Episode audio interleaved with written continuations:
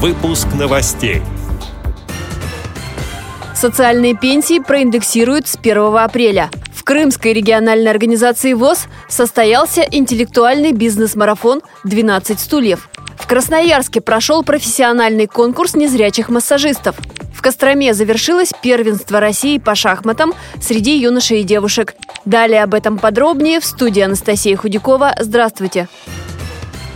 Социальные пенсии с 1 апреля будут проиндексированы на 2,9%. Это повышение коснется как работающих, так и неработающих получателей выплаты. Средний размер социальной пенсии увеличится на 255 рублей и составит 9062 рубля. Средний размер пенсии детей-инвалидов и инвалидов с детства первой группы увеличится, соответственно, на 378 рублей и 382 рубля. И после повышения составит 13 410 10 и 13 556 рублей соответственно. Расходы на индексацию социальных выплат обойдутся казне в 9,6 миллиарда рублей до конца года.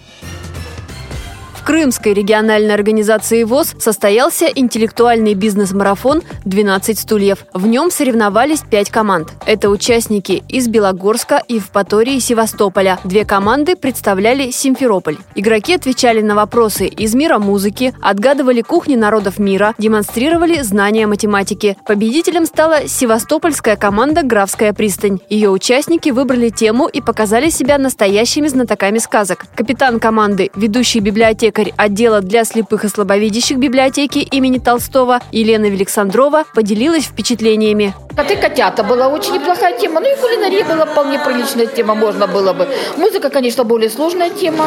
В принципе, там надо специальные знания все-таки иметь. А вот э, пару тем можно было бы спокойно взять. Ну то, что нам с конвертами не повезло, ну это ладно уж. Честно сказать, походу думали, будем третий или вообще какие-то. Для нас вообще была новость, что у нас 8 тысяч. Из-за финансовых трудностей севастопольская команда победителей не сможет принять участие во всероссийском интеллектуальном состязании, сообщила общественный корреспондент радио ВОЗ Кристина Рябуха.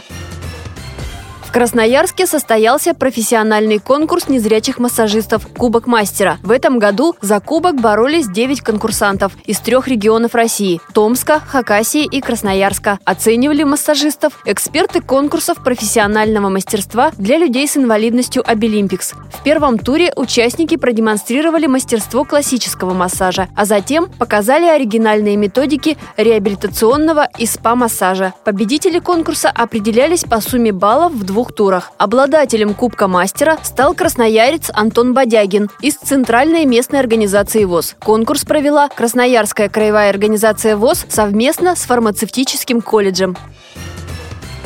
Костроме завершилось первенство России по шахматам среди юношей и девушек «Спорт слепых». У юношей два участника финишировали с одинаковым результатом – 6,5 очков из 7 возможных. Лишь по дополнительным показателям первое место занял представитель Республики Крым Дмитрий Данильченко, сохранив за собой звание победитель первенства России среди юношей. Второе место присуждено юному спортсмену из Астраханской области Максиму Ермакову. Замкнул призовую тройку представитель Алтайского края Александр Александр Должиков. В соревнованиях среди девушек первое место сенсационно заняла дебютантка турнира Александра Петрова из Ростовской области, набравшая 4 очка из 7. Она опередила фаворита турнира Полину Тараненко из Костромской области. Прошлогодняя победительница первенства отстала от новой чемпионки на полочка и заняла второе место. На третьем месте еще одна представительница Ростовской области Татьяна Самсонова.